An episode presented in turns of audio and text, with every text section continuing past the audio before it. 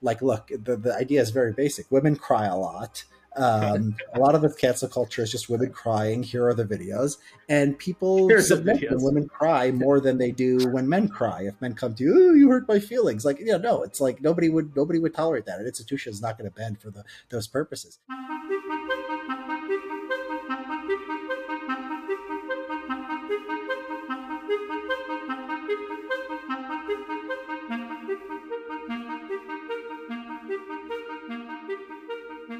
Hello, hello, and welcome to the Ideas Sleep Furiously podcast. I'm Matt Archer. Well, this week we have Richard Hanania on the show, and uh, I have to say this is one of my favourite conversations so far on the podcast. I think Johnny feels the same. Uh, Richard, if you don't know, is president of the Centre for the Study of Partisanship and Ideology, otherwise known as the CSPI.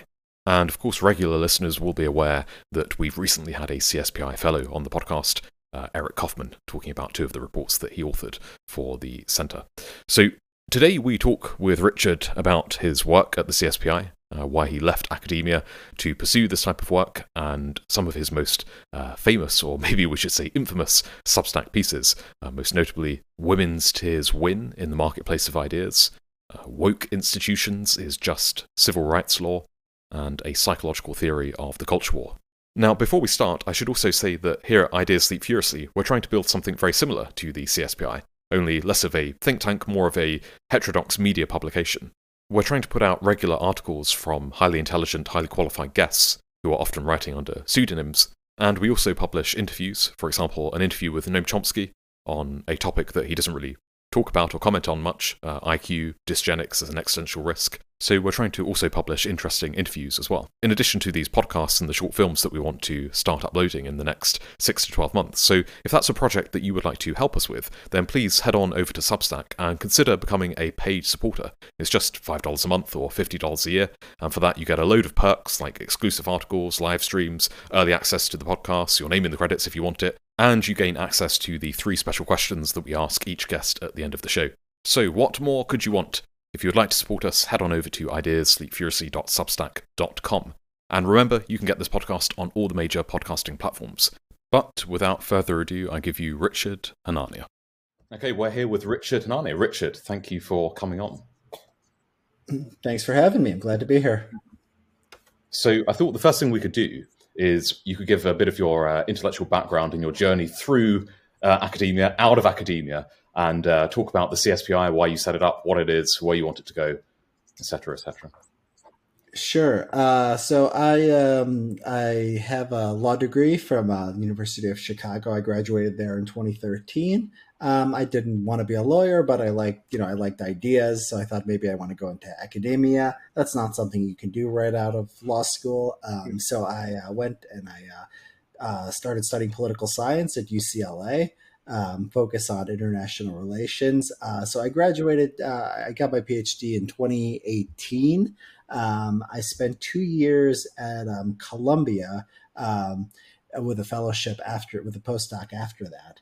Um, and you know, at some point, I realized that I didn't like academia. I mean, it's not as much as even the um, the political stuff. It was more uh, a matter of you know you, they want you to have very narrow specialized interests. Um, they want you to uh, you know just go through the formalities, the peer review, wait years to publish a paper, uh, make it as boring as possible, make it accessible to a lot of people, make it so that it's you know somehow acceptable in sort of the, the framework that uh, you know people uh, of the people you know the, the, sort of the framework through which people already in the field see it. So it was it was too constraining. I like you know having my own ideas and being eclectic, taking something from evolutionary psychology, taking something from economics, taking something from a blog I read. You can't do that in, in, in academia. You have to say, oh, I'm a political scientist, so I'm going to cite 40, 50 political scientists, even though they're all writing the same thing and none, none of it's that interesting or it, it doesn't matter.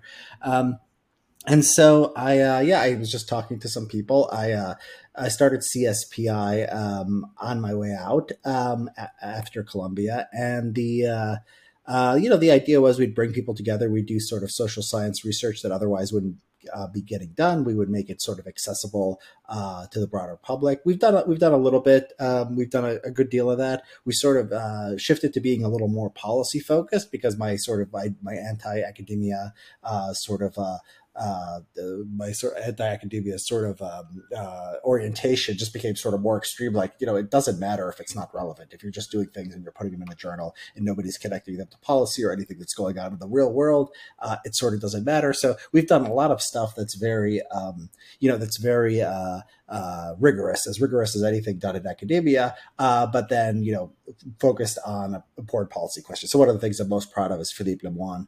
Uh, he did a lot of things on COVID restrictions, did a lot of critique of the studies that were used uh, to justify them. Um, really good stuff. Uh, he, you know, really took apart some very popular papers.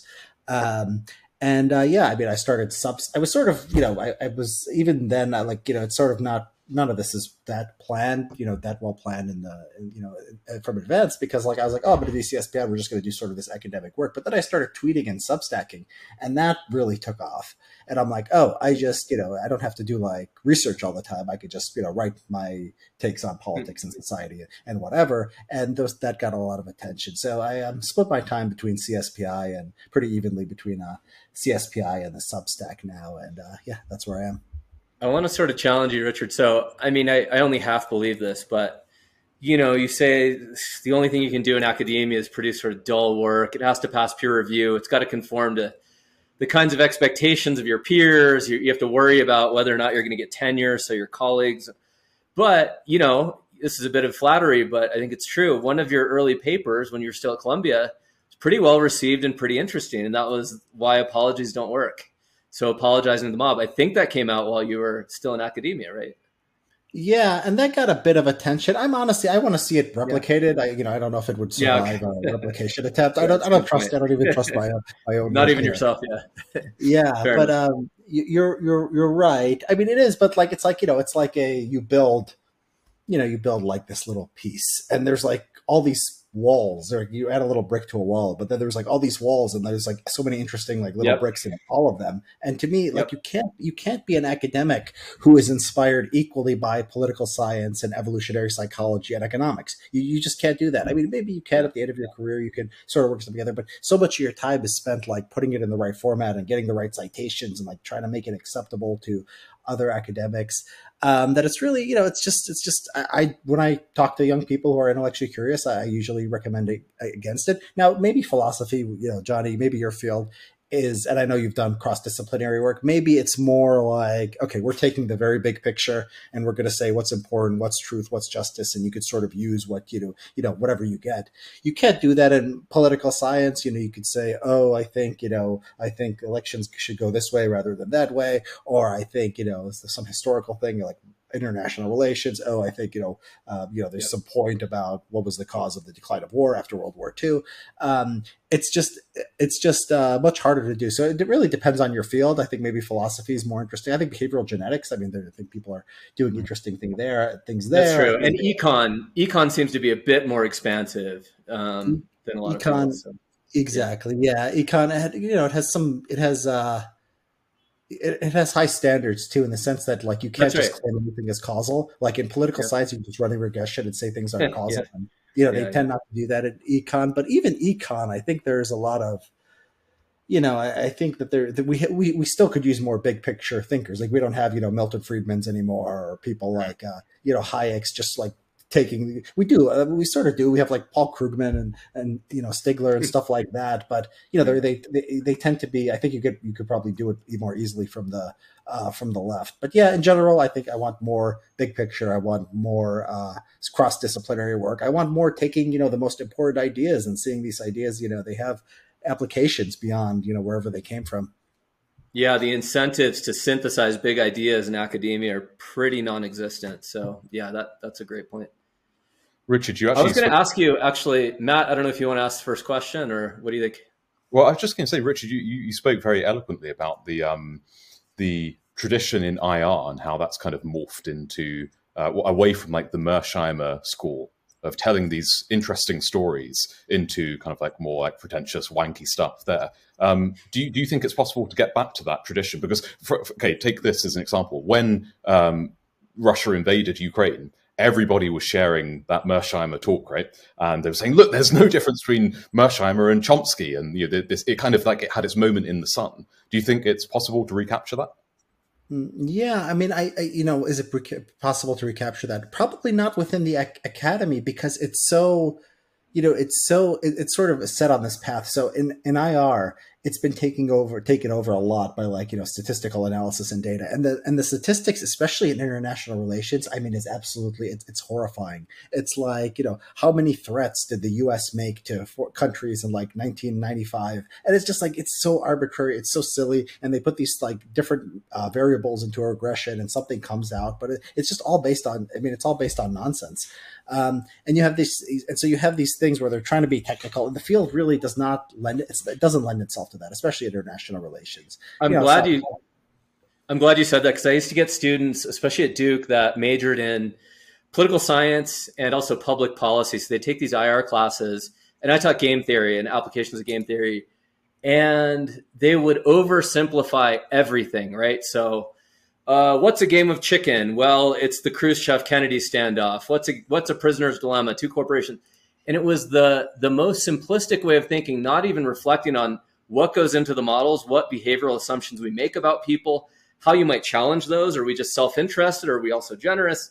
All the things that actually matter in getting the world right, they just assumed away and and and use these stupid toy games. And it was actually incredibly annoying. It's like formalism or scientism in the Hayekian sense without genuine curiosity about what you're trying to model. But yeah, that that's that that's that's right. And you know, Mearsheimer will say himself, you know, his he he says my model is a simplification of reality, but it's, it's a question of is it a is it a useful um, mm, is it right. is it a useful right. model, right? And, and yeah, they don't. Yeah. I mean, they don't they don't even you know really ask that. Um, the uh, yeah the um, uh, you know, so I, I don't I don't know if we can get away from that. I mean, the the question is, can we? And you know, one of the best internet books that focus, uh, changed sort of how I viewed international relations. Um, uh, Steven Pinker's The Better Angels of Our Nature, which is a lot of IR stuff and just talks about sort of the broad sweep of history and gives Pinker's, you know, a very intelligent take on it. And, uh, you know, that, that I think, I think was very, you know, a great book. I think it, I think it refuted a lot of common ideas and sort of um,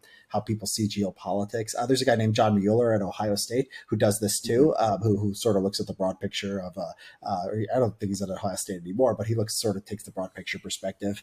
Um, and so, yeah, there's not a lot of, I mean, it, it, even the attitudes of academic academics, like there's, it's like sort of taboo. And, you know, they say about this about like economics and philosophy that these fields are sort of too uh, masculine, like too, too argumentative. And we don't have that in political science. It's like if someone gets like gets up in front of the class and their ideas could be wrong and they could be based on, you know, these uh, priors or these, uh, yeah. you know, these assumptions that don't make a lot of sense. It's like sort of taboo to say that's just, that's just wrong. That's just, this is yeah. just completely the wrong way to be looking at the issue. and without that, you don't you don't make any progress. You don't make any intellectual progress. Okay, Richard, yeah, that's a good segue to the first.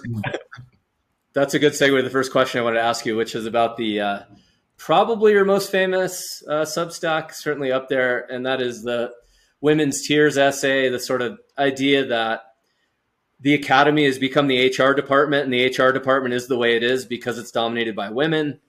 And I, you know, I suppose this is controversial, maybe not in our circles, but more broadly it is. Um, Noah's written about this. You've written about it. I know Amy has some thoughts on it.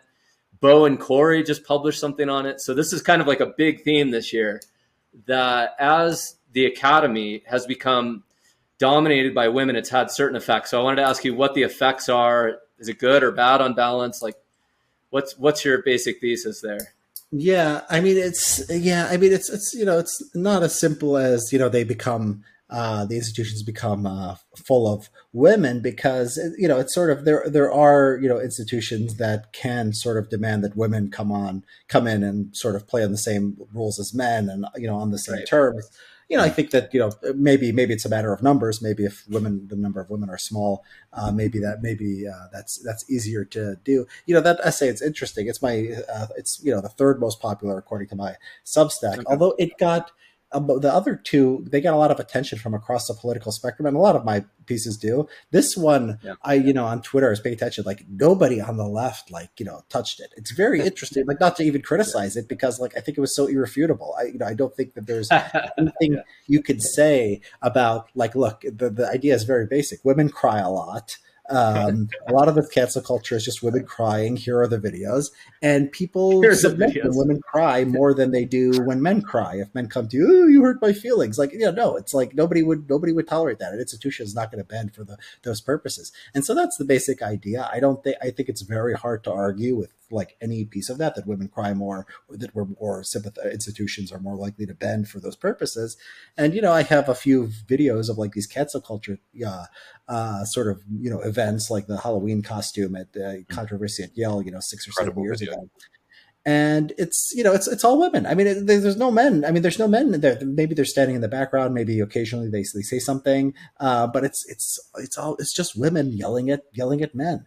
Um, and I I think this is worth talking about because like you want to make them self-conscious about sort of i think what's going on if you say this is all just this is all young people people will say oh the new generation is doing something different if you say this is just women um, you know, first of all, men don't want to be don't men don't want to be sort of associated with the uh, you know explicitly feminine uh, behavior, but it's Mm. sort of you're you're sort of really highlighting an important male female difference um, that is relevant for sort of what's going on. And you know, if you tell tell someone you know you're sort of acting like the stereotype of your group, I think that you know invokes better behavior. I think that makes people probably less likely to want to act that way. It's, it's so. Maybe. God, um, sorry, Johnny. Go on. No, no, go ahead. Go ahead, Matt. I'm I'm just going to quote some of the uh, the brilliant lines from the piece. So you say, "Crying during a political debate should be just as stigmatized as throwing a punch, as both make open discourse impossible."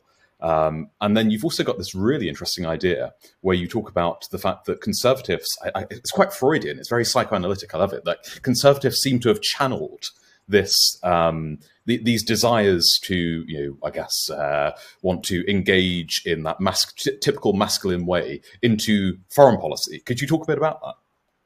Yeah, I mean, so you will see this on the right, and I've seen this for like you know a while now. Is that there is you know this you know this is just sort of the way the coalitions are uh, in America, and it's you know the, the the sort of the hawkish sort of uh, there's a hawkish wing of you know the Republican Party, the American conservative movement, you know, as there is Yep. uh, in Britain, um, and it, it's sort of like most Americans, I think most Americans who vote Republican or who are activists don't care all that much about foreign policy. Like they care about responding to terrorism or whatever, and but they care about these cultural issues a lot. And when you want to convince people that like to care about foreign policy, you will say, "Oh, the Muslim Brotherhood is like pushing some wokeness or political correctness," um, or you will say, uh, "You know, the Chinese Communist Party, um, you know, is pushing this, this or that." You know, it's so funny because like if you look at America, I mean, it's we're so culturally dominant. It's like we're like brainwashing other countries, and the idea that like you know other countries are coming and brainwashing our own people is just like so ridiculous, just because we're so we're so culturally dominant. Um, and you're and it's like you know it's like it's it's harder to know what to do. It's if it's women's tears and it's just women's crying and like all the like so much of this political correctness is like trying not to hurt their feeling it's like if you know if an enemy is doing if the chinese communist party is doing it or like you know some you know uh, uh some censor some stalin like domestic figure is is trying to do this to you um you know you sort of know what to do. You sort of know how to resist that. Um and I think you know there's a there's a tendency for conservatives to to do this. I not only blame uh, sort of uh, you know f- foreign actors, but like to just exaggerate. I think the the oppressiveness, like the, ex, you know the hard, like the sort of the hard repression. Like oh you know we're all going to be you know gulags. The FBI is coming at you know after us. I I, I know conservatives who genuinely believed like you know that Biden was going to throw them all in jail, and I told them that wouldn't happen, and they're you know they they they, they don't stop to reconsider that you know this didn't this didn't happen.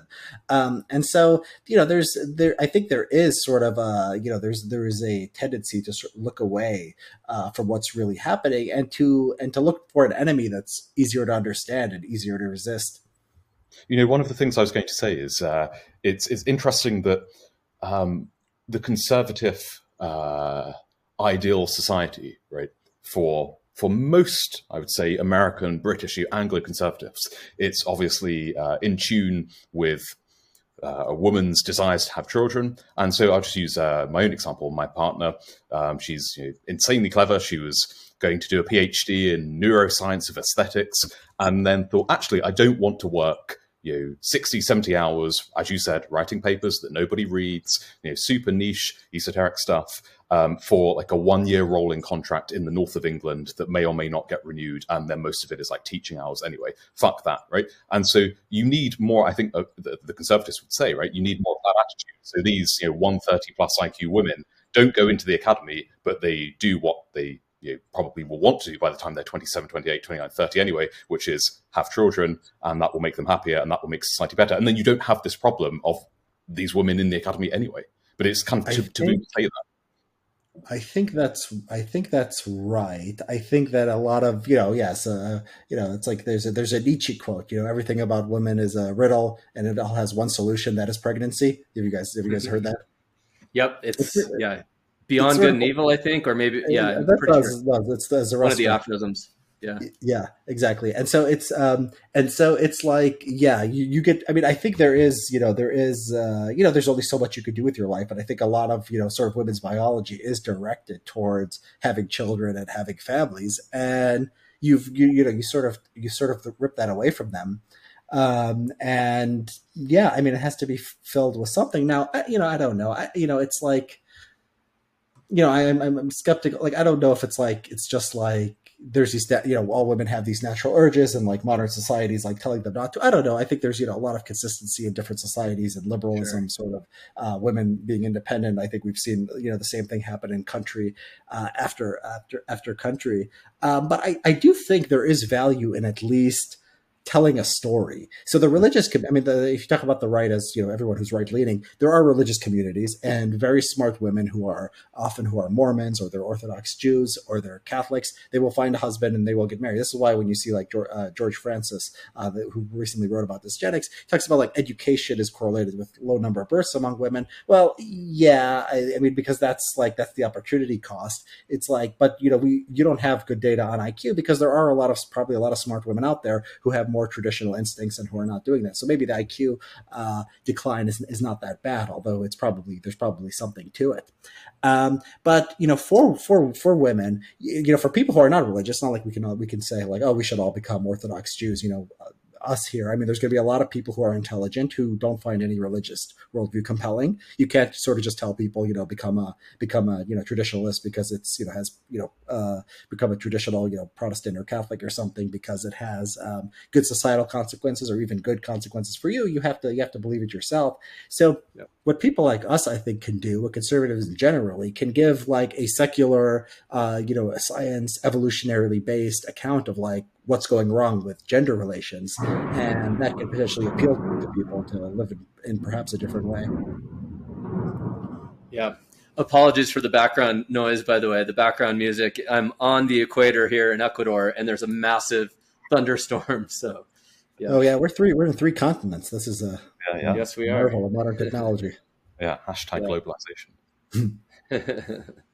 so, um, Johnny, do you want to move it on to uh, perhaps intellectual diversity or yeah i was gonna we're gonna kind of talk about the women's issue women in the academy and then also the academy more broadly. So yeah i don't know. I know you've I, i'm pretty hopeless about the future of the academy as well at least in the humanities and social sciences. Um, i think you said in your in your interview with amy wax maybe law and economics are worth fighting for and i suppose that's because economics well it's not that bad yet it's still possible to save it. And law is just so important because of the legal consequences, because people end up being judges, um, they end up in, in policymaking positions. Maybe philosophy is gone, maybe literature is gone. Um, but otherwise, you think, yeah, so in those other fields, people should just walk away from the academy, I take it. But my question for you is why? And do you really think everyone can be as successful as you, or at least everyone worth hearing? Maybe the answer is yes. I don't know. Uh, you know, there's there's there's sort of uh, so you know, I'll give you an example. So, uh, yeah. you know, I brought people together at um, CSPI, and one of the people I brought in uh, was Zach Goldberg, uh, who was a PhD uh, student at uh, Georgia State, and yep. now he works for the Manhattan Institute. I mean, he was poached by the by so you know some conservative outlets, so he's not on his he's not doing his own Substack, but he you know he has a real job and he has more yep. prominence and you know mm-hmm. I don't think he cares if I tell you more money than probably he would make in uh, academia. Um, you know eh, the so there are you know opportunities out there. There's not tons. I mean, there's not like tons of it. So like the foreign policy stuff, like before, you know, I, I, I skipped over in my sort of intellectual history. I did have a, a stint with Defense Priorities, which is like this anti-interventionist uh, think tank in DC. So I was doing a lot of reports for them. I did a little bit of work for Cato. So depending on what your interests are, there are opportunities. I mean, to succeed in academia, you know, I denigrate it, but it does take intelligence. It takes a, it takes the ability to um, it takes the ability to you know just get, get this stuff you know put the stuff together in a way that's like presentable, even though it's often gibberish. Like just putting it together and like getting all the citations and like you know knowing what every scholar said and all this yeah. stuff. Um, and it, it, you have to be self directed and like nobody's like there's no boss like breathing down your neck. You have to be able to do that. If you have those skills to succeed in academia, you have sort of the intellectual curiosity curiosity, you have the self-directed uh, work ethic. Um, and you know, academic like like succeeding in academia is actually it's very difficult. I mean, the, the job market is is not great. Um, but if you can overcome those odds, um, yeah, I think there are opportunities out there in the either in the substacking world or the or the think tanking world. Um, I, have seen it. I've seen it myself. I, you know, I think that you know not everyone has you know, not maybe not. I don't. I don't know. Like me, I'm always been comfortable, sort of having sort of a broader perspective and trying to uh, uh, bring these different thoughts. In. Maybe some people like the very narrow, like you know, but but I think those people like if they're like that, I think they're probably high conformity and they're probably liberals anyway. Um, I yeah. think people who are more sort of uh, unusual in their politics or conservative are probably not going are not going to not more inclined or less inclined to do that. I can think of very few who have survived. Um, of all my friends who are free thinkers, let's say, in the mm-hmm. academy, most have been fired or walked away. And as we speak, as, as you both know, our mutual friend or colleague Nathan Cofnas is in a firestorm at Cambridge. And I thought it was over after a couple of days. I thought he won the propaganda war. And then today he sent me a link showing that there's basically an attempt to get the funder of his position to remove the funds so that Cambridge, even if he stays at Cambridge, he doesn't get paid. And and there's basically just a list of people who are demanding that he immediately resign for a really moderately controversial paper.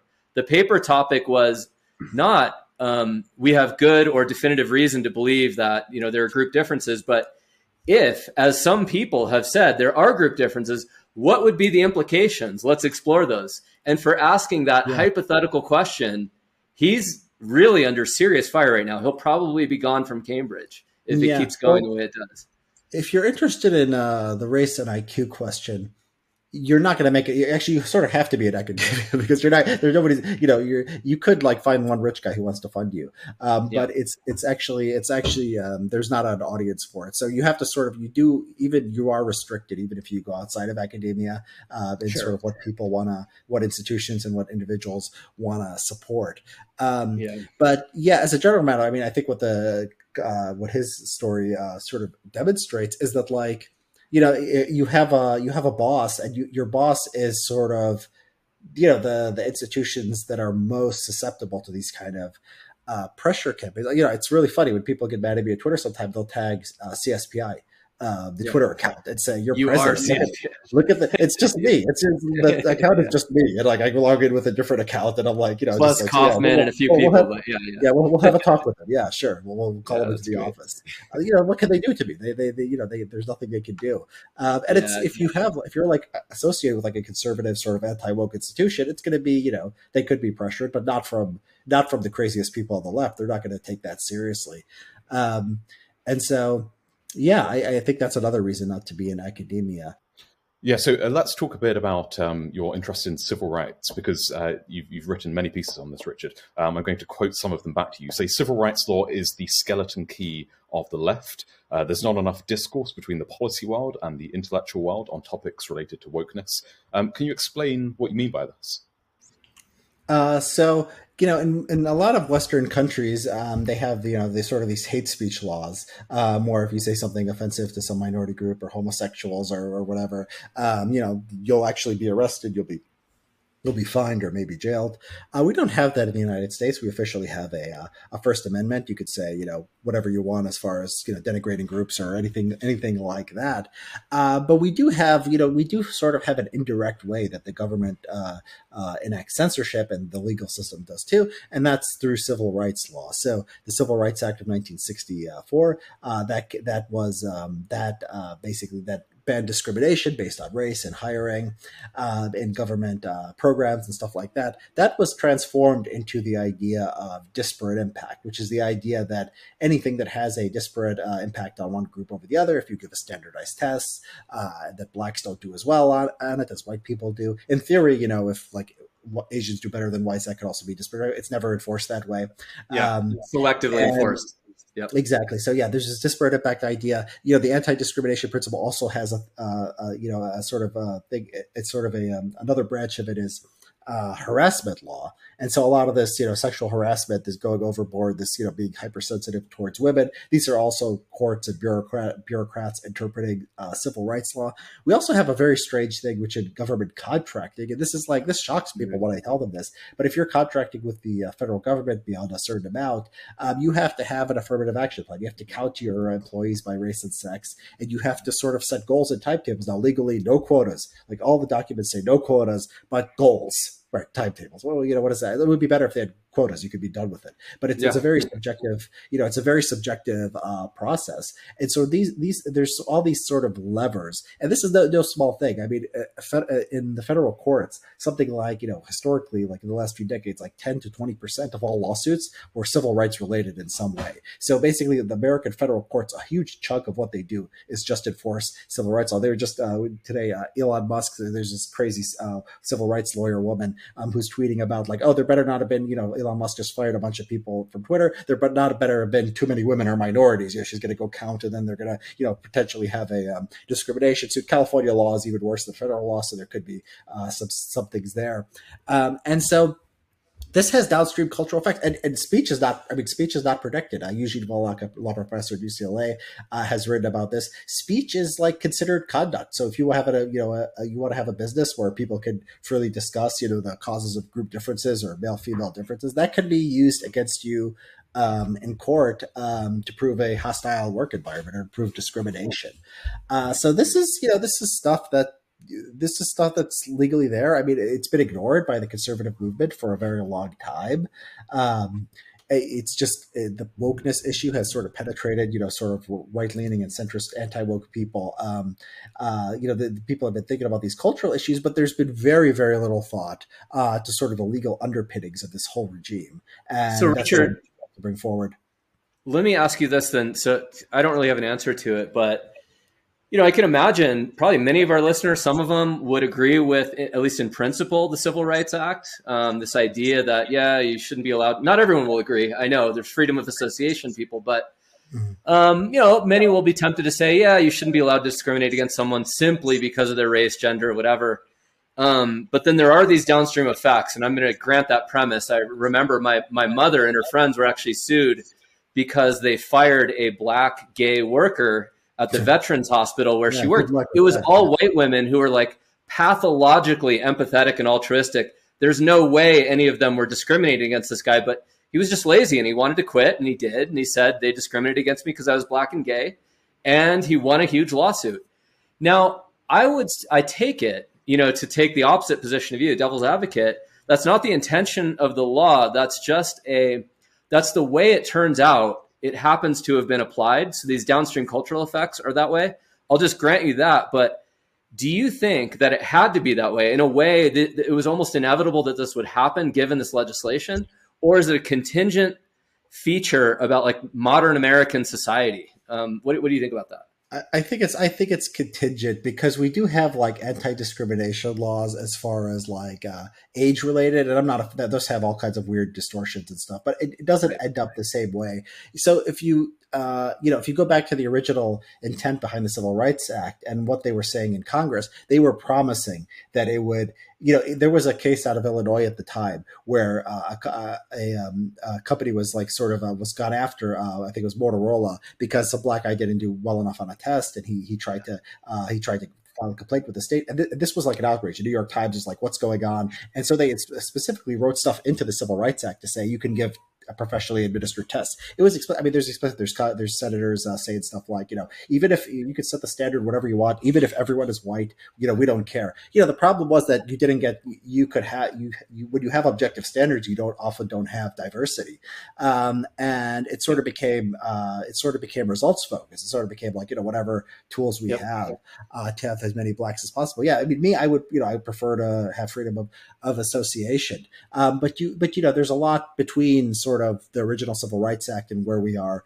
now there's you know the idea of disparate impact. You could at least you know it doesn't have to be like even like you know there's these technical questions like you know it had to be intentional. That was sort of the idea behind the civil rights act. You can't right. you know it's an oxymoron unintentional discrimination.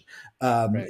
i think it would have been to the people who uh, passed who uh, most of the people who voted for the uh, civil rights act. There was also like an idea that like it was a crime you committed against an individual. Like so originally the thought was like okay this black guy you you discriminated against okay. Now you could have like class action lawsuits. Like if you do something like against black people as a collective like people could sue you right or women. So you have these things like it's like you know the entire thing it, it could be like everyone who applied for a job or everyone who got a job. Uh, and so and there's you know other things too that like um, you know, that are sort of this is sort of getting in the weeds, but like attorney's fees. So civil rights law is like is like um, it, the way it's worked out is it, it, the the deck has been decked. The, the deck has been stacked. Been so stacked, like if yeah. you if you win a civil rights lawsuit, uh, you get attorney's fees. You get the defendant to pay your lawyer's fees. That's not the American system. Usually, every party pays their own attorney's fees, um, no matter right. what. And so there's all these like little things that like Congress or the courts have done to sort of make this into such a monster. And you know, all the stuff was done through law, and it could be undone the same way. Yeah, there's there's an interesting phenomenon. Um, Bo Winegard had done a study about five six years ago. He had a hard time getting it published. The empirics were really interesting. I ended up co-authoring it and getting it published in a philosophy journal where you know probably the peer reviewers don't even understand how to do statistics. So somehow we got it through. But it's called the egalitarian fallacy. That was the name of the paper. And what he showed and it was really him that did the work, not me, is that the further Americans locate themselves to the left, the more likely they are to automatically, through heuristic, infer discrimination or wrongdoing from unequal outcomes. And so I thought those were, you know, it's pretty straightforward. And you can make statements about race or, you know, Christians versus Muslims, whatever the um, protected class is or the perceived class that's like oppressed or whatever, whether or not it's real um, people are more likely to say when disparities favor that class, they're justified and there's no sort of deep cause or it's not discrimination. And when they yeah. go against that group, well, of course, it's because of the oppression of the other group. And yeah, it's just fascinating that that's a kind of psychological quirk. And I wonder, you know, is that part of a personality trait that lends itself to both thinking that way and leftism? Is it completely contingent? Could it have been otherwise? Like you think of leftists 100 years ago, and as you know, many involved in like the eugenics movement were leftists. There were a lot of racists on the left. Um, I don't mean that as good or bad. I just mean it's just like a fact, right? And so this sort of weird progressive position where disparities that go against certain groups are evidence of oppression, disparate impact, you know, civil rights, we're going to invoke that to sort of make amends, but it's only selectively applied.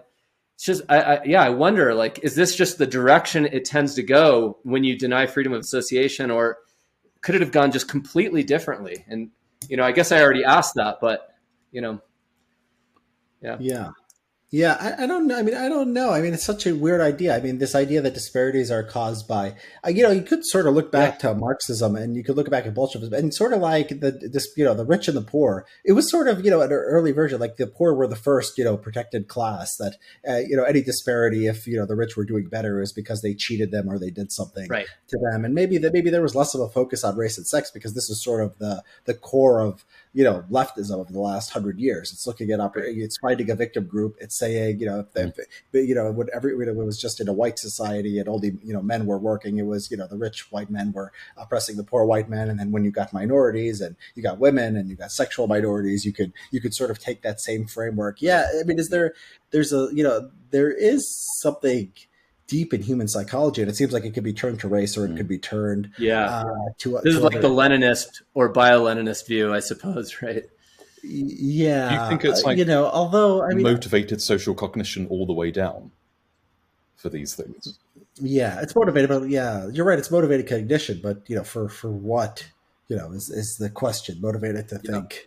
people like why why to think why to think this you know it's it's uh yeah it's and you know i don't know like how deep it is. Like sometimes when i hear conservatives now it seems like when they and this was uh, my uh, article psychological theory of the culture war it seems like they have adopted sort of you know they, they're not as powerful as the left. They can't like you know enforce it in yeah. law and stuff. But like the way they talk about the white working class sometimes um, the way they talk about liberals oppressing it does rely on a lot of oh they look down on us. Oh you know we're uh you know they're they're they're cheating us uh somehow. It's it's it's less you know it's less that you know we're uh uh you know, it's it's not even we're um, you know, they they have these you know jets and they're flying around and they're getting these special treatments. It's not the same. It's definitely not the same. Yeah. Um, it's because Richard, it's like, yeah. Yeah, no, yeah, I wanted to finish, but I wanted to ask you about that that that Substack article. Yeah, so. I mean, but uh, yeah, I do feel like it's sort of like a uh, maybe it's like just a sort of a, a byproduct of modernity, at least in West European, you know, in, in what yeah, European it could also be right. Like the, the, the idea that you know you take something like um, the NBA, right? Nobody's looking at the NBA and being like, why aren't there more Jews, right? It's it's it's fairly obvious, right? Yeah. But there's kind of like when I say motivated social cognition all the way down, what I mean is it's, it's kind of like that is layered fundamentally on a kind of uh, blank slatist view of the world and a world that a world view that is kind of um, what would you say like uh, sports is obvious, right? There's there's no nuance needed there, but the reason when you, you, look at the economy and like, why aren't there more black oncologists, right? It must be due to systemic racism. It's because the fundamental yeah. assumption, the premises of, you know, it's yeah. blank slate premise, right? That's where you start from. And when you start from there, you're obviously only going to end up as like path determinacy. You're going to end up at like. And it's, yeah, it's not like they accept like genetics for sports either. Mm. Yeah. You know, it, it, you know, they just ignore, I mean, it's just mostly ignored. I mean, it really is people are good at just sort of, uh, compartmentalizing. Uh, exactly. This, uh, yeah, they're very yeah they're very uh, attached to this blank slate idea. And it, it's an idea. I mean, this is why you guys I mean are important, and this is like such a evil idea, and it's so wrong. And it's like you know, it's you can. And it's not like you know the, the one reason I would tell people not, not to like go in the acad- academia and like do the hundredth you know behavioral genetic study showing this exact same thing. It's like this stuff is like you know there's enough to say we know a lot and that nature is you know very very important uh, for individual and group outcomes. And that just that needs to be got get out there. That needs to be connected to these other nonsense like you know civil rights law, these other ideas. Um, and you know that's what I think. That's where I think the you know the return uh, to, to a smart person's you know sort of time and energy. I think that's where the return could be. Speaking of that, uh, I want to get to the culture war issue again since you mentioned it, but yeah, I've, i I want to get your thoughts on this. You and I have talked, you know, a little bit about this before, like privately, but you know, you would think that, you know, committed leftists would really be sincerely interested in figuring out what is the source of disparities. If it's a certain environmental factor, let's just figure out what that is. Education, parenting, it doesn't really matter. And then, okay, let's try to promote that. And if it's genetics, you know, I can imagine why 50 years ago you might say, okay, once we've got the genetic cause, well, we might want to hide that the way Turkheimer tries to deliberately hide behavior genetics now. Um, you know, he doesn't want to attribute genetics causes, and that's because he thinks, and you would have been justified in thinking 50 years ago, we can't do anything about that. But people like Paige Harden knows um, that now, in, in the very near future, you can genetically select. I mean, eventually you're going to be able to CRISPR your kids, but certainly embryo selection. And if you really cared, mm-hmm. you know, about the source of these disparities, don't you think that they would be all out in favor of embryo selection? Like, yeah, like what's not, going on? That it's not that rational. I mean, it's just yeah. like I think it's like they see these disparities. It makes them angry. Yep. Um, it makes them sad, and they just sort of lash yep. out and want to attack anyone who tells yeah, them they don't want to hear. Yeah, if it's like if they were rational about this stuff, like yeah. there'd be all kinds. Richard, do you think there's kind of like a um, always a hidden suspicion. I'm not saying necessarily on the behalf of someone like Paige Harden, but um, the you know average leftist, not even wokist, who, if you bring this up in you know, polite discussion, um, they're assuming that you are you know adjacent to Nazism, right? That this is why why else would you be doing it? Even if you kind of couch it in like you, you do the moral reframing yeah, thing of like, no, we should be compassionate because if we can take lead out of the water and you know get these massive gains, who won't want to do it? It's like yeah, I, I think I think the blank slate ideology is sort of it, it's I, I think we should not underestimate that they I think they really believe it. And so it's like you know they're shutting you might think oh they're shutting us you know they're shutting people down because they're afraid of the truth. It might be just like they just don't think it's real. I mean, they just they think like, why would you still say that when all of science and you know has has led us to believe that you know everyone is exactly uh, the same. I, I do think these people really. I mean, I think that liberals are to a large extent. I saw this during Corona, and I see this in a lot of different ways.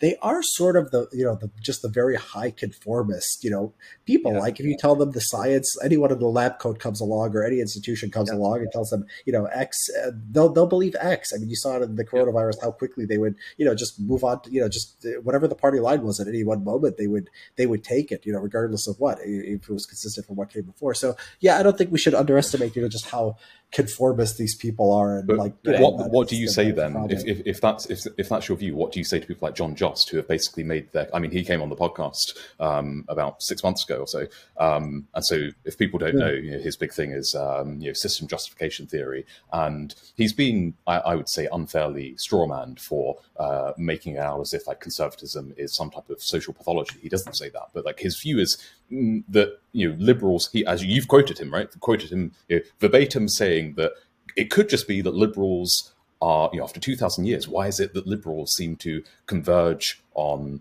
you know, all of these ideas it's because they're closer to the truth in terms of like what is actually harmful and what is actually good so i mean there are two points there one you know, he would say that it's actually conservatives who have this motivated social cognition and they want to justify the system and justify inequality and racism, blah, blah, blah, blah, blah.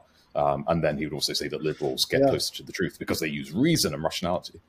We have. I mean, we have to. We have to beat them. I mean, I don't know, like how, how to make John Jost like if he doesn't beha- believe in behavioral genetics after all the evidence and thinks that you know everyone's the same, and you know, I don't. I don't know if that's what he believes, but like assuming like he thinks that you know, uh, you know, uh, I, I, don't know what to. I don't know what to do. I don't know what to do with him, to be honest. Yeah, I think, to, I think you have to reach people who are reachable, and you have to sort of build laws and institutions that could, uh, uh, that could just you know do the right thing and not be pressure to these bad ideas.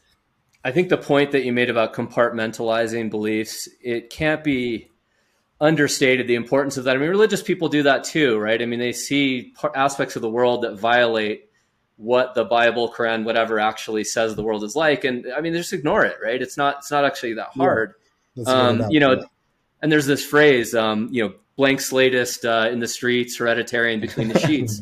there's there's nothing contradictory. I mean, well, it is contradictory, but there's nothing about that cluster of beliefs that makes your life go badly. It actually makes your life go pretty well. You don't lose your job if you don't try to square all of your private behavior and public performances together. So it actually makes a lot of sense that there would be even extreme compartmentalization like yeah. that. And you know, a lot of people don't care. A lot of people you could convince them of some politically incorrect truth, and like they're not gonna. They're like, oh, that's that's yeah. funny and interesting. They're not gonna right. go, you know, stand up to somebody or try to do anything political or anything with it. So that yeah, that's part of it. Too. Yeah. Okay, let me ask you a bit about this uh, this piece which you mentioned earlier, the the psychological um, aspects of the culture war. So here's a quote. You said the American culture war is part of a global trend. The German far right marches against COVID restrictions, immigration. In France, Le Pen wins the countrysides and get countryside and gets crushed in urban centers. Throughout the developed world, you see the same cleavages opening up with an educated urban elite that is more likely to support left wing parties and an ex urban and rural populace backlash that looks strikingly similar across different societies. So, like, what's going on there? Um, is this is this fundamental to democracy? Is it always going to be like this? Has it always been this way? Is there something about modern globalism and they can all sort of connect over the internet and come to the same ideas? Is that the worry? Like, what's going on here? You know, it's it's such a important and interesting question. I mean, you know, so yes, you do see these these similarities. Um, you know, one possibility is just like we're maybe we're making a mistake in seeing that like these as different cultures. There's really just one culture. I mean, there's one just global culture. And if elites in America think one way, I mean, people in you know, Pac, in, um, you know, in Japan and you know, uh, Germany and Greece, the, the, the elites yep. are going to sort of follow American fashion and trends, and that those are going to have a similar uh, reaction. Um, you know, I, I don't, I don't know. I think there are sort of, you know, there are sort of these. Um, like I don't know why the dynamics would be the necessarily be the same everywhere. Why would it inspire like you know like because the the normal people like the you know the people who the like the you know the commoners the proles they're they're not that plugged into global culture. They don't know what's going on abroad you know much at all. But they're all sort of always sort of reacting in the same way. Um, yeah.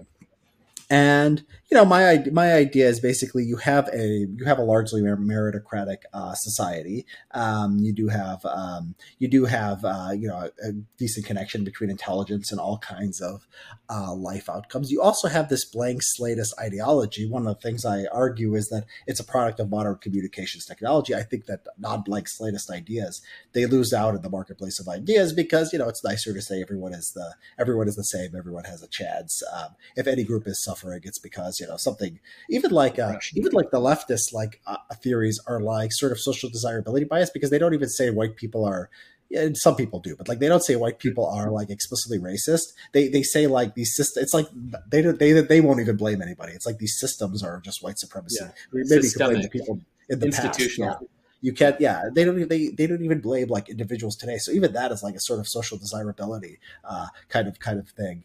Um, and so maybe this is you know and so like you need but then like the class differences are real and people do need a way to differentiate themselves and you know i think it's an underexplored topic like why do you have like postmodern art? Like you know you could scientifically show this is garbage because you could look at like you know you could do studies where you know you, you could show people uh you know an ape like throwing things and tell them it's a great artist and they'll say you know it's a great artist right? You, you, you know you could you could you could do, do this you could do this stuff. I mean i think that a lot of it's just sort of arbitrary and silly and not consistent with human nature. Um, and i think a lot of political ideas are like this too. Like we don't need like uh you know i don't think we it's you know we need to uh, much science or much uh, uh, you know much of the way of literature to know that the uh, you know the gender theory is absolutely crazy. And so yeah my theory is that you know people cannot say that they're smarter than others. So all they could do is to be morally or aesthetically superior to others. Um, and the the proles they are they are you know by definition you know they're sort of by definition lower iq but they are you know even dumb humans are very good at sort of reading social signals and whether they're positive or, or negative.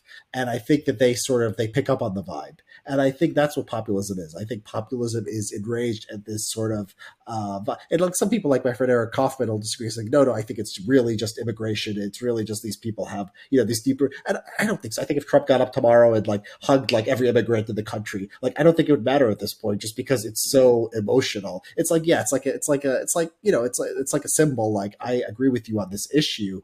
Um, I'm one of you. I'm not one of them. Uh, sure, but I think the roots of this are actually deeper. Than that's why countries with little immigration sometimes you do see these uh, right wing populist movements, um, and sometimes in countries with a lot of immigration you don't see you don't see right wing populist movement.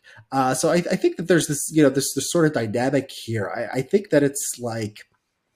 I think where it differs with a lot of other theories, it's not a materialist theory. It's not what they were fighting over resources but it's not even like some people like Eric will say uh, it's not it's definitely not material issues, but it is like legitimate culture war, culture, cultural differences, particularly immigration. And I would say sort of, but I don't think it's even that either. I think it's just sort of, you know, I think it's just sort of status competition and sort of how we're dealing with this modern society with, you know, the uh, communications technology, uh, with social desirability bias, with these, you know, class inequalities and people needing to distinguish themselves in some way.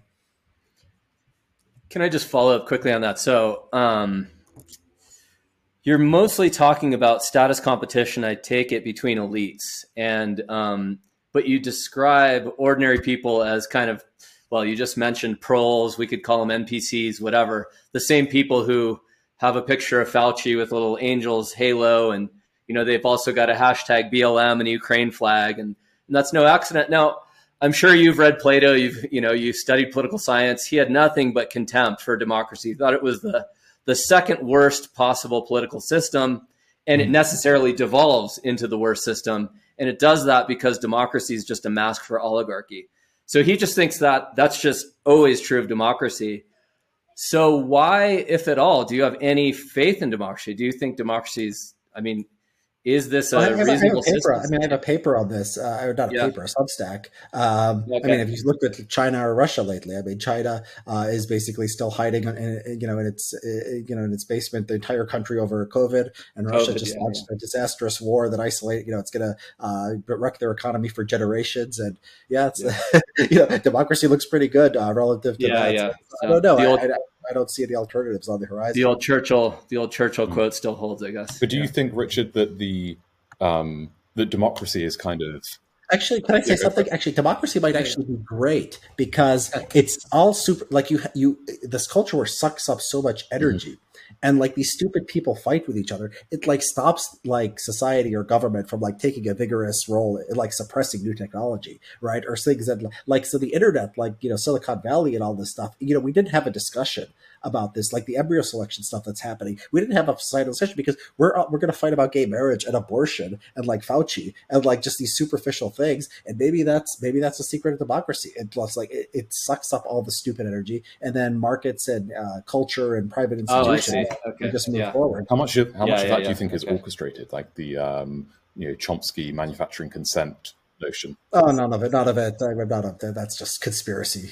Yeah, I, I, don't buy any of that. Do, do you buy that model though? The, the basic model of like, great. It'd be great because I'm just saying this is great. This is a case for democracy. People are like it's stopping the government from like you know shutting down sort of progress and uh, and uh, uh, you know uh, you know sort of dynamism. But I, I, don't think anyone's planning any of this. Um, no, no. Although Richard on the I was say, I, I, don't mean like you know uh, people smoking cigars in dark rooms, thinking, you know what, uh, Mercedes Benz, we're going to have the Mercedes Benz Pride logo, but we won't do that in Saudi Arabia because of these reasons. I mean, it's just, it's just, I don't, I mean, that's not conspiratorial, right? It's just like obviously they played the game for the reasons that we know they play the game, and that that does have the. And uh, so basically, the question is, if you're looking at like variance explained, are they doing that? Primarily as a uh, distraction, or is it primarily to play the game? And distraction distraction is a nice uh, ancillary benefit there.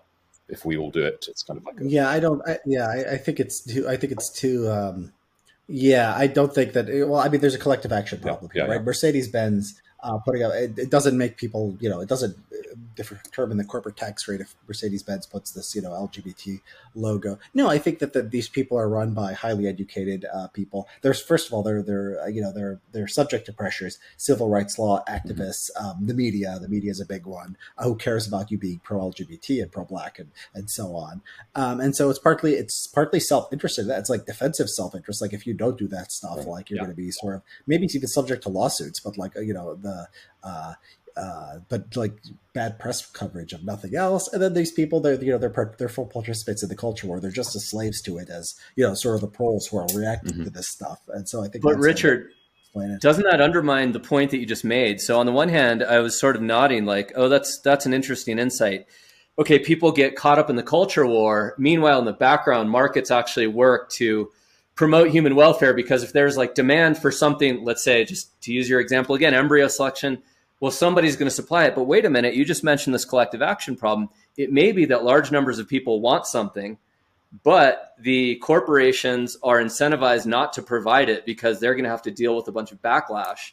And so, in that way, the culture war can actually undermine progress in the same way that it can also distract and push progress. So, yeah. you're right. But the thing is, I don't think the culture war focuses on like the things that are necessarily going to be the most important. It focuses on things that are sort of superficial. So like by accident, it might actually focus on like trying to stop a bad thing. But if it's random, if it's completely irrational and people are just yeah. having these sort of stupid things they're fighting over, then like what's the odds that they're like, okay, does, does it matter? I mean, if there's a gay pride, right? Like we care a lot about like uh, like uh, here's a big controversial one like a, a drag drag queen story time. This is the this is a controversy. Like the right is like drag. You know, there's some kid, people take their kids to the library and there's some weirdo in a dress like reading them. I don't know how often this happens. I don't know if this is, this is not like I've never seen it like outside of the internet. Right? It's not like everywhere, but like and then the left will like defend it to the death. You know, this is something that you know it's hate speech if you even criticize this. And so like that's what it, is it in the end is it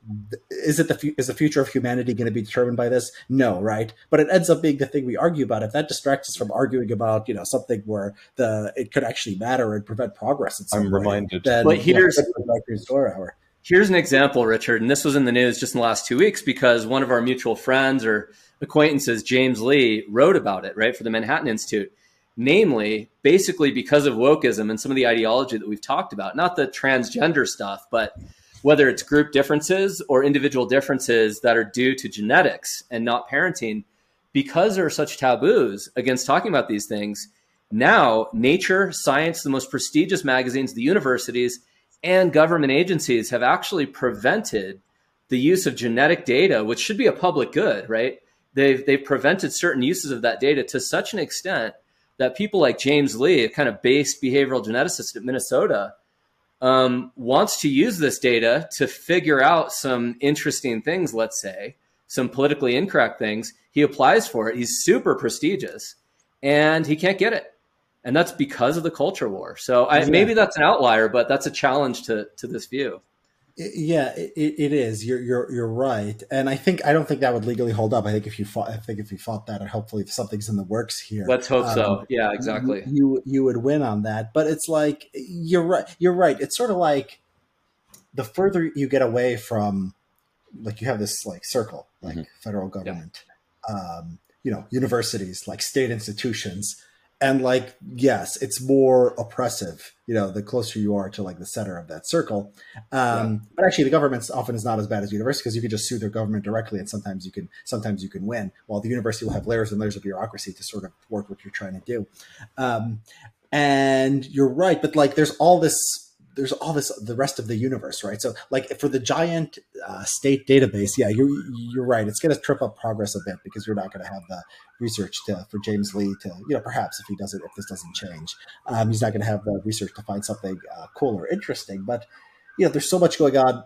you know outside of uh, of the academy and not just in this field of you know genetics you know you know in, in, in everything. I mean in you know like uh, energy production. I mean there's cool stuff yeah. happening right now with us you know uh, uh with um, you know um, uh, solar power. You know there's things uh, that are happening finally people are moving on nuclear. It's sort of a, a bipartisan uh, thing. You know, there's um, the only good thing about the Ukraine war, right? It's put pressure, it's put a cost on these luxury beliefs of, uh, hey, let's just move all toward wind, right? It's like, no, we can't do that. It's really expensive. Uh, partly because of the war. Let's go. Let, let's start talking about nuclear. People, I mean, and people are pessimistic because like we yeah. have slower growth in the 1960s, like or, or, so. But like you know, still to have growth consistently, like every year for decade to decade, we still have positive mm. growth. It, it's still a yeah. good thing. It, it, indicates that society uh, is functioning. Um, and so, yeah, I mean, this might be. I mean, I, I might want to write this case like you know, uh, I said democracies. This was the year of Fukuyama. That was the title. Maybe I'll have like this idea of like why democracy, like uh, explaining the mechanics. Like it, people are just stupid and they just sort of like bump their heads yeah, on stupid yeah. things, and then like yeah, like uh, you know, we could we could go on with like you know, it's not like you know, it's, it's like if you have a dictatorship, right? They could just sort of uh, yeah, I think what what's what what the Russian and the Chinese uh, things are, uh, what they have in common, like the two big failures. I think that they they were able to mobilize society in the service of some goal that the leaders had. So it's the Ukraine war in the case of Russia, and it's the um, it's zero COVID in the case of China. Um, our government, if they could mobilize us to some great, you know, it would be like close the black white achievement gap. Like that would be what they would do if they had the power of like the Chinese state. But like they don't have that power, so all they could do is you know they do a lawsuit here. Um, you know they they uh, they they you know they ban research here. They silence this person, but it, it's not coordinated or strong enough to like destroy society. And that's and that's okay, at least, you know, we at least have that. Here's an idea for Substack for you. Then you could. The thesis is democracy is good because it distracts people from the things that matters, not in spite of it. It's actually yes, like a exactly, plan. exactly. It's, it's like it's like the inverse uh, Chomsky. You're right, Chomsky. It's nothing, it, it's not the nobility of the people, and that's that that makes yeah. them horrible. yeah, yeah, exactly. You know, one of the um, so. one of the things that I thought was uh, very interesting when you uh, wrote the article about uh, Iran and social conservatism, and I don't know if it was in this article, but you quote Scott Alexander, and you say um, this is so this is Scott Alexander's um, I think review of uh, biography on Erdogan or something like that, and he says the important point. Yeah, that's why that's why is everything liberal. Yeah, that's from the the essay from last year. Ah, yeah, yeah. And uh, he, the quote is the important point is that elite government can govern with a light touch because everything naturally tends towards what they want, and they just need to shepherd it along. But popular slash anti-elite government has a strong tendency toward dictatorship because it won't get what it wants without crushing every normal organic process. Thus, the stereotype of the right-wing mm. strongman who gets busy with the crushing. And I was just wondering, like, this is this is interesting, right? Because um, you you you also talk about the idea that um, you, you, you liberalism is this natural outgrowth of, you know, as we know, globalization, blah, blah, blah. It's kind of like this, you, you then get the social pathologies of liberalism, like low fertility rates and etc. And you seem to, I don't know if you're saying that um, really democracy is the only tool that the the conservatives and maybe like the dissident right have left now, and like Trump and maybe DeSantis are like murder weapons, and we should embrace that. Is that I don't know, is that too simplistic? uh, I mean, that's one idea you could have that you know something like Trump, you know, could be a kind of way to over. You know, it's a you know it's a Schelling point. I think I think the popular strongman is just a Schelling point. You, you don't yeah. left does the left doesn't need Schelling points because it has an endless number of activists and you know these people in academia uh, who will sort of work towards these sort of ideas that inspire them.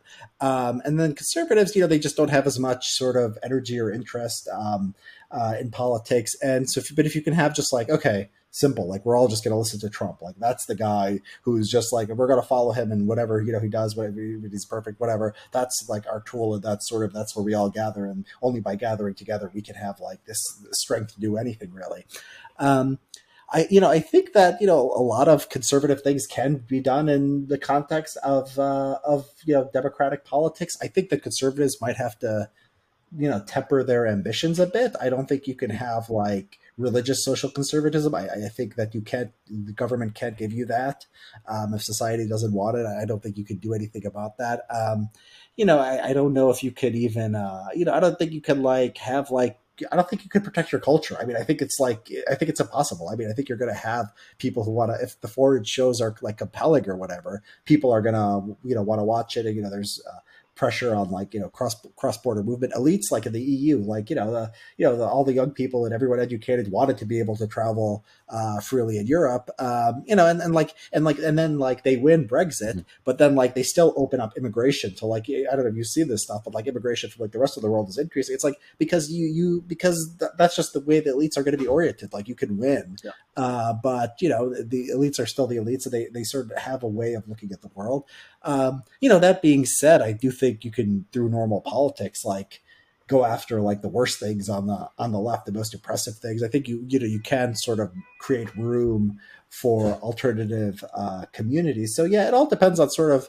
what your goals are. I don't think there is, you know, I think that the, you know, I think the lesson of Trump and the lesson of sort of, I mean, it's like, but you know, I, I should you shouldn't get me wrong that like they're going to call like anything that's too conservative they're going to call it fascism and non-democratic. So like you know whatever the next republican president does it'll it'll have that sort of label right? Mm-hmm. so if you like defund the university or something they'll say this is the new this is the new fascism.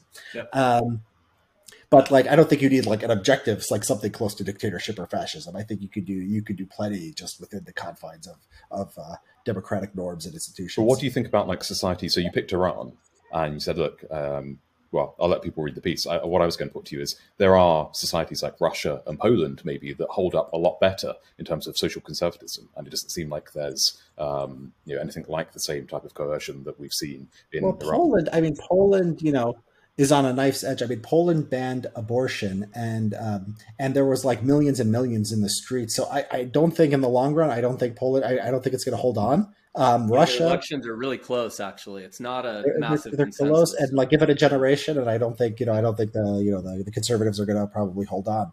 Um, and then uh, you know, and then like Russia. I mean, yeah, I mean, with it's not a, it's, it, but it's like the the cost of that, the cost of like closing off to the world it has been very high in terms of just like not very good economic growth or disastrous uh, you know disastrous uh, results in foreign policy. You have something like hungary. You look at these eastern european countries often like they're socially conservative yes because they have no young people. All the young people fled west. So they're just basically retirement homes and yes they're more they're more mm-hmm. conservative than you know western europe.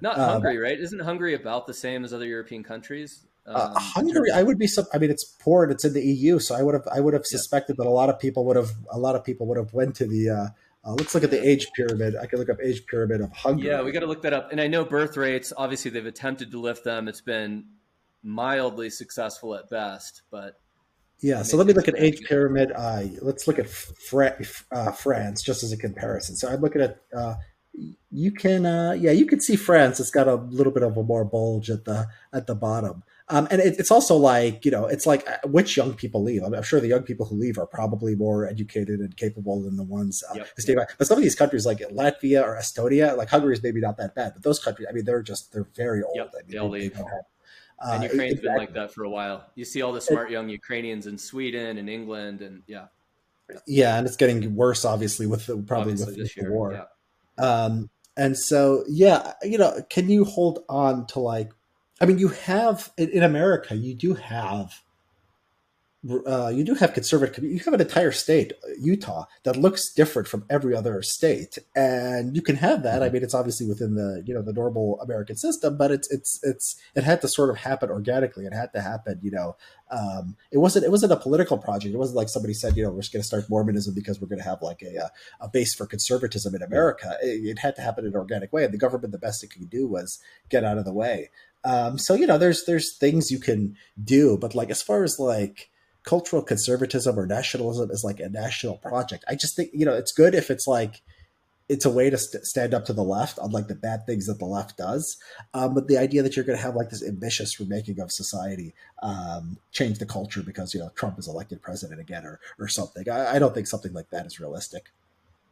So I want to ask you about that. This is the last question I have, and that's probably your most popular essay um, on why everything seems to move left. It in one way, you might see this as a, an attempt to fill in a justification for Conquest second law, right? This idea that all institutions that aren't explicitly right wing in their orientation tend to move left. I actually think even the ones that are explicitly that way tend yeah. to move left, at least in democracies. So, do you see that as something about, broadly speaking, leftism, whatever that means, globally? Or is this just a kind of commentary on like contemporary America in the last 20 years or something like that?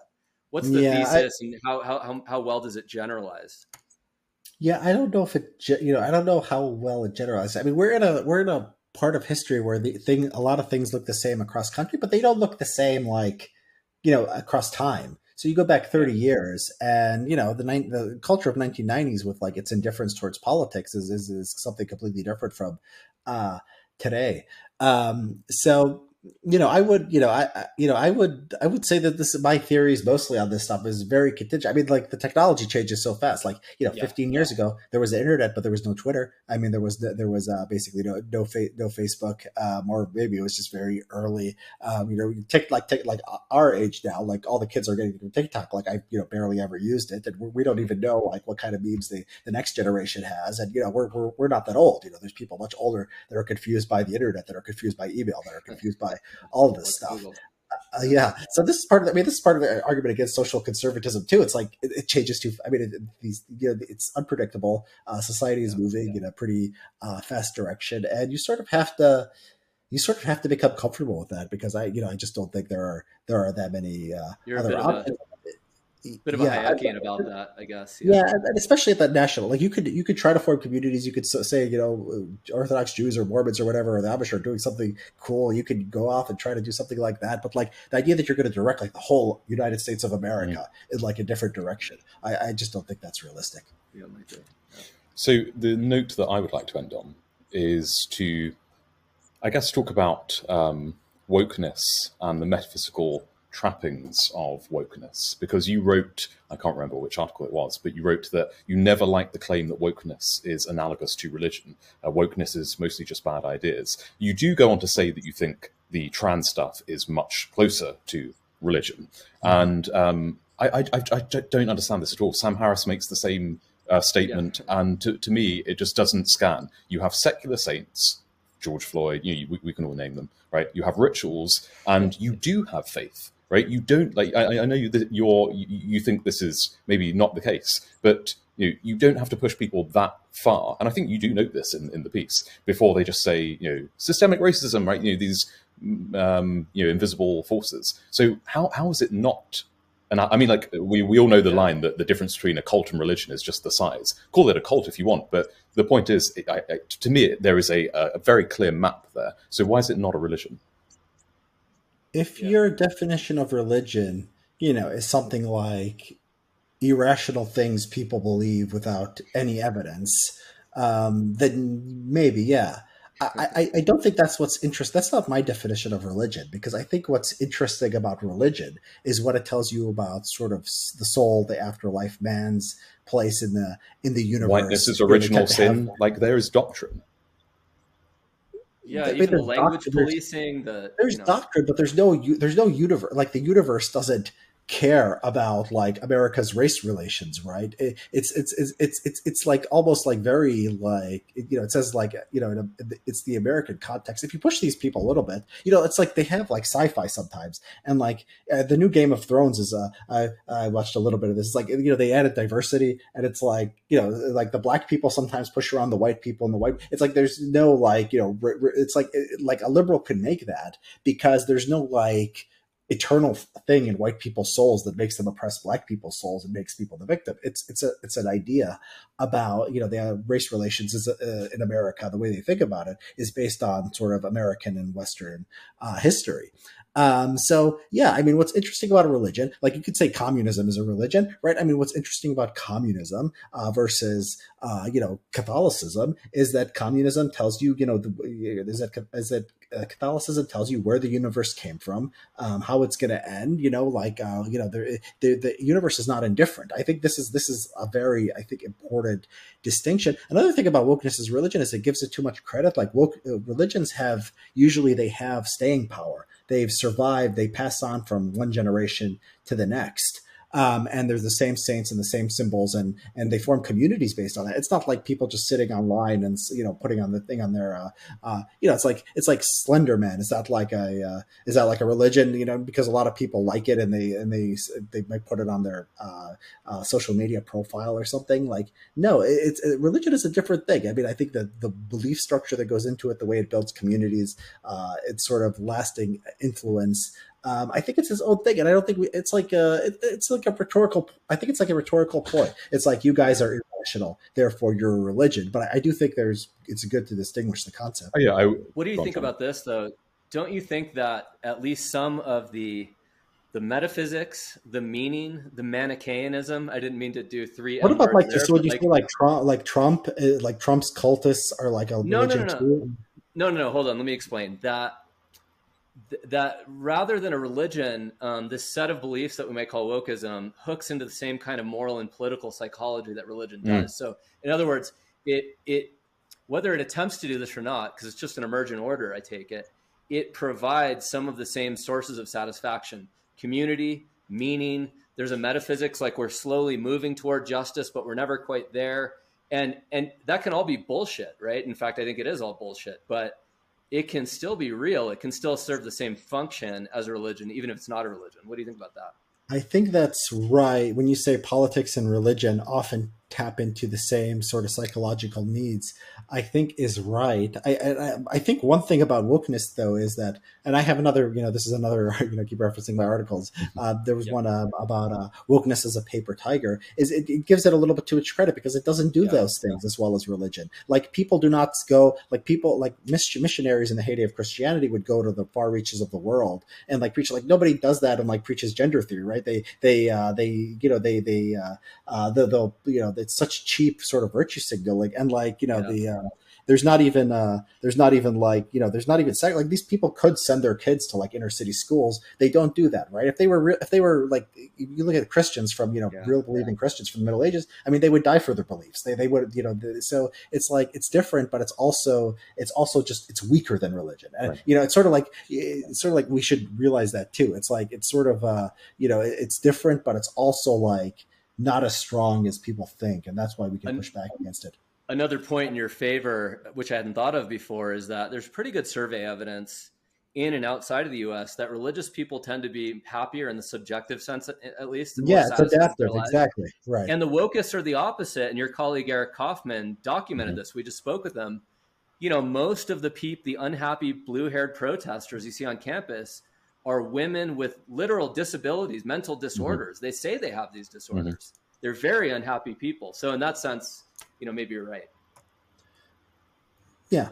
Yeah, I agree. I'm, yeah. I'm right. That's good, good, good I hate to end on agreement, but you know, Matt, do you want to ask the, uh, yeah, the questions? Yeah. I know we end with. Some, yeah, so we've we've always got uh, three questions for our supporters. And as always, if you would like to hear our guest responses, then you can become an ISF paid subscriber on Substack for just $5 a month. But here's a little teaser for you. Uh, what is your most controversial opinion? Now, you can choose to answer this if you're brave by telling us the truth, or good segue, or you can tell us yeah. your most controversial opinion within the Overton window. It's up to you.